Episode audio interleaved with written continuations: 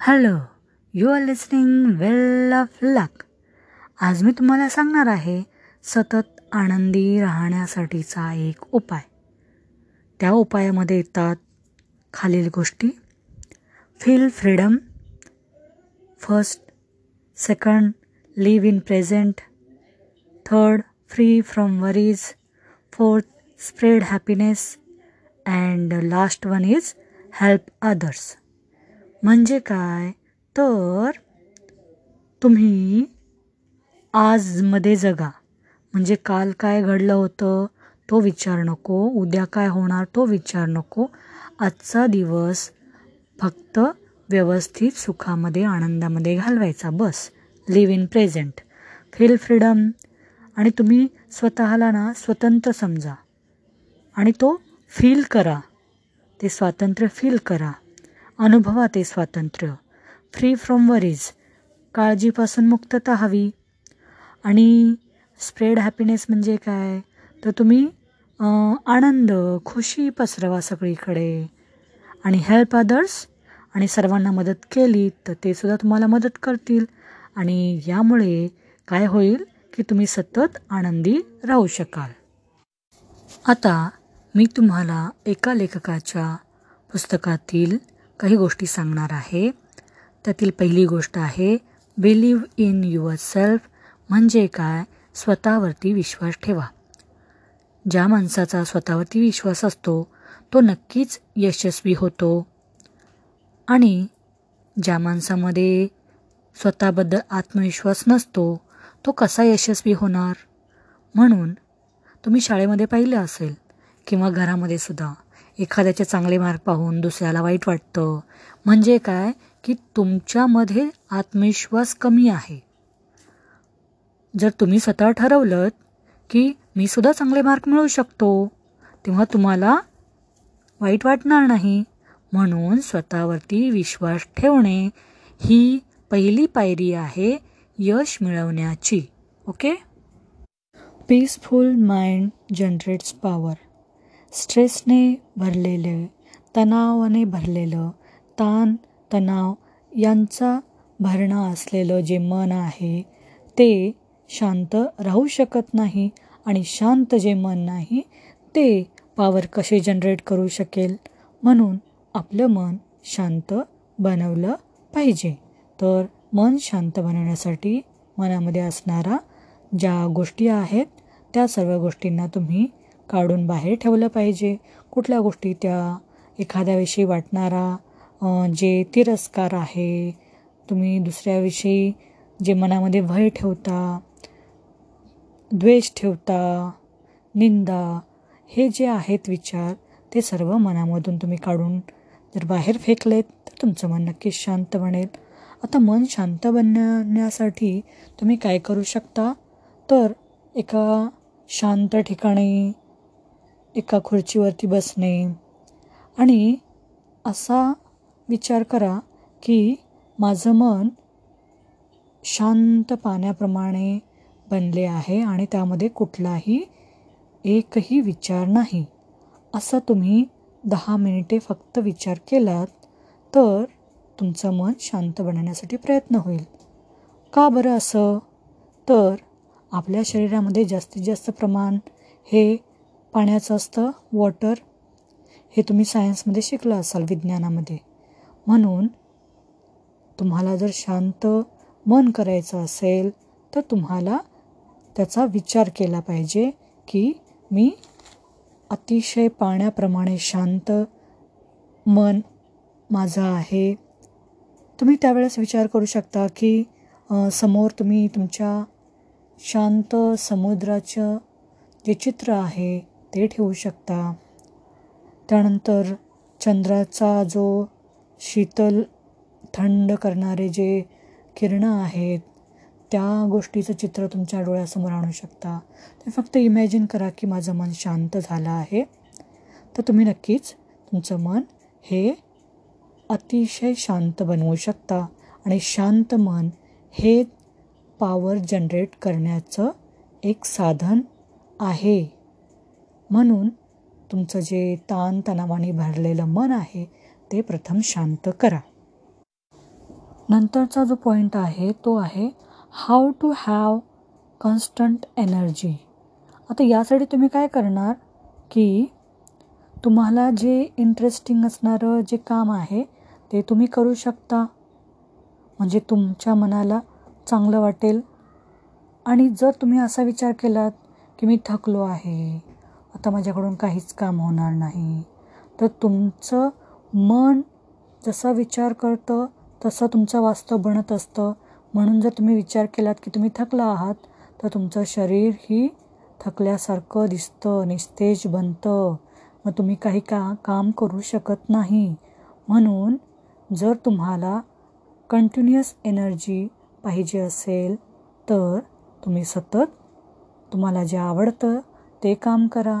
बघा तुमच्याकडे नवीन नवीन एनर्जी येणार. नक्कीच तुम्ही ट्राय करून बघा. तुम्हाला कळेल. नंतरची जी गोष्ट आहे ट्राय प्रेयर पॉवर आता प्रार्थनेची शक्ती कशी बरं अनुभवायची? तर तुम्ही बघितलं असाल ना स्कूलमध्ये प्रार्थना करतात. देवळामध्ये चर्चमध्ये प्रार्थना केली जाते. जे भगवानचे जे ठिकाण आहेत सर्व. म्हणजे टेम्पल म्हणा गिरजाघर म्हणा चर्च देऊळ सर्वत्र किंवा स्कूल म्हणजे विद्येचं मंदिर इथे सुद्धा प्रार्थना आपल्याला ऐकायला मिळते. मग ती प्रार्थना अशी का बरं आहे की जी पॉवरफुल आहे? तर तुमचं जे मन आहे ते जर चांगलं असेल तर तुमची बॉडीसुद्धा हेल्दी बनेल. कसं हेल्दी बॉडी आणि सोल यासाठी प्रार्थना करावी? का बरं प्रार्थना करायची? तर आपल्या आजूबाजूला जे विश्व आहे त्या विश्वामध्ये अशी एक युनिवर्समध्ये पावर आहे जी सतत काम करत असते आणि आपण त्या प्रार्थनेद्वारे त्या शक्तीला आपण आपल्याकडे आकर्षित करत असतो. म्हणून जेव्हा तुम्ही प्रार्थना करता तेव्हा तुमच्या शरीरामधून काही किरण जे बाहेर निघतात ते दुसऱ्याच्या बॉडीमधून पास होऊन ते सर्वत्र विश्वभर पसरले जातात. म्हणून बोलतात की तुम्ही प्रार्थना करा चांगलं होईल. आणि स्वतःसाठीच प्रार्थना केल्याने जर चांगलं होत असेल तर जर मी दुसऱ्यासाठी प्रार्थना केली तर किती चांगलं होईल? म्हणजे सर्व विश्वची चांगलं होऊन बसेल. म्हणजे अवघे विश्वची माझे कुटुंब वसुधैव कुटुंबकम अशा आपल्याकडे म्हणी आहेत ना? आपण तसा विचार करतो. म्हणून स्वतःसाठी तर प्रार्थना करावीच आणि दुसऱ्याच्या चांगल्यासाठी सुद्धा प्रार्थना करावी. कारण आपण प्रार्थनेद्वारे त्या विश्वातील शक्तीला आपण आमंत्रित करत असतो आणि ती पावर जी आहे प्रेयरची पावर आहे म्हणजे प्रार्थनेमध्ये एक प्रकारची शक्ती आहे. सकाळ तुम्ही सकाळी उठल्यानंतर तुमच्या मनशांतीसाठी प्रार्थना करा. तुमचा दिवस चांगला होईल. म्हणून कदाचित शाळेमध्ये गेल्यानंतर प्रार्थना करतात. How to create your own happiness आता तुमचा जो स्वतःचा जो हॅपीनेस आहे तो कसा बरं निर्माण करायचा? हे सुद्धा या पुस्तकमध्ये सांगितलेलं आहे. नंतरची गोष्ट कुठली आहे? स्टॉप फ्युमिंग अँड फ्रेटिंग यामध्ये काय आहे? की सतत रागावणं चिडचिड करणं नाराज होणं रागावणं यामुळे तुमच्या शरीरामध्ये अत्यंत विषारी असे टॉक्सिन जनरेट होत असतात. त्यामुळं ती व्यक्ती आजारी पडू शकते. म्हणून जर तुम्हाला तुमचं मन शांत ठेवायचं असेल तुमचं शरीर जर स्वस्थ ठेवायचं असेल तर तुम्ही शांत राहिलं पाहिजे.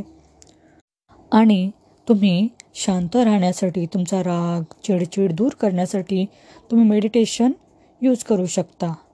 मेडिटेशन केल्यामुळे ध्यानधारणा केल्यामुळे जे राग आहे तो नियंत्रणामध्ये येईल. नियंत्रण होईल. आता नंतरची जी गोष्ट आहे ती कोणती बरं? Expect the best and get it म्हणजे काय? की चांगल्या गोष्टींची आशा ठेवा आणि नक्कीच तुम्हाला ते मिळणार. आणि नंतरची गोष्ट आहे I don't believe in defeat I am not a loser जेव्हा तुम्ही डिफीट हा मान्य करत नाही विश्वास ठेवत नाही. त्यावेळेस तुम्ही काय करता? तुम्ही म्हणत असता की I am not a loser I am winner म्हणजे तुमचा जिंकणाऱ्याचा जो ॲटिट्यूड असतो तो तुमच्याकडे असतो आणि तुम्ही देवाची मदत घेऊन तुम्ही नक्कीच तो जो डिफीट आहे त्याला विक्ट्रीमध्ये चेंजही करू शकता. नंतरची गोष्ट आहे how to break the worry habit आता जी चिंता करण्याची जी सवय आहे मनाची ती अत्यंत वाईट सवय आहे आणि ही सवय सोडून दिली पाहिजे. कारण मी हे करू शकतो. माझे जीवन माझ्या हातामध्ये आहे आणि या कामामध्ये मला देव मदत करेल. आणि रात्री झोपण्यापूर्वी जर तुम्ही म्हणालात की मी माझ्या मनातून सर्व चिंता दूर केल्या आहेत आणि त्या समस्येमध्ये देव मला नक्कीच मदत करेल.